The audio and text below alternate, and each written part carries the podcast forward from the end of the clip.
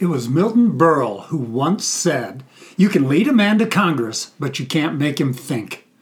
30 years ago, I used to teach American government to ninth graders, and I can't even imagine having to do it in the last couple of decades, given the complete disregard politicians from both sides of the aisle have for us, the people, and for the Constitution and the Bill of Rights.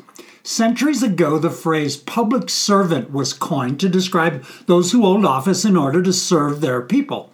Now, frankly, I can think of about 535 people who badly need a customer service class, but I digress.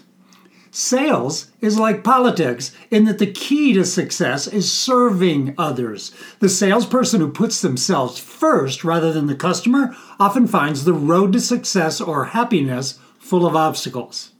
I can't tell you how many times in a buyer or seller class a question begins with these words How can I get my client to dot dot dot dot dot? Well, the answer is always the same. You can't get anyone to do anything.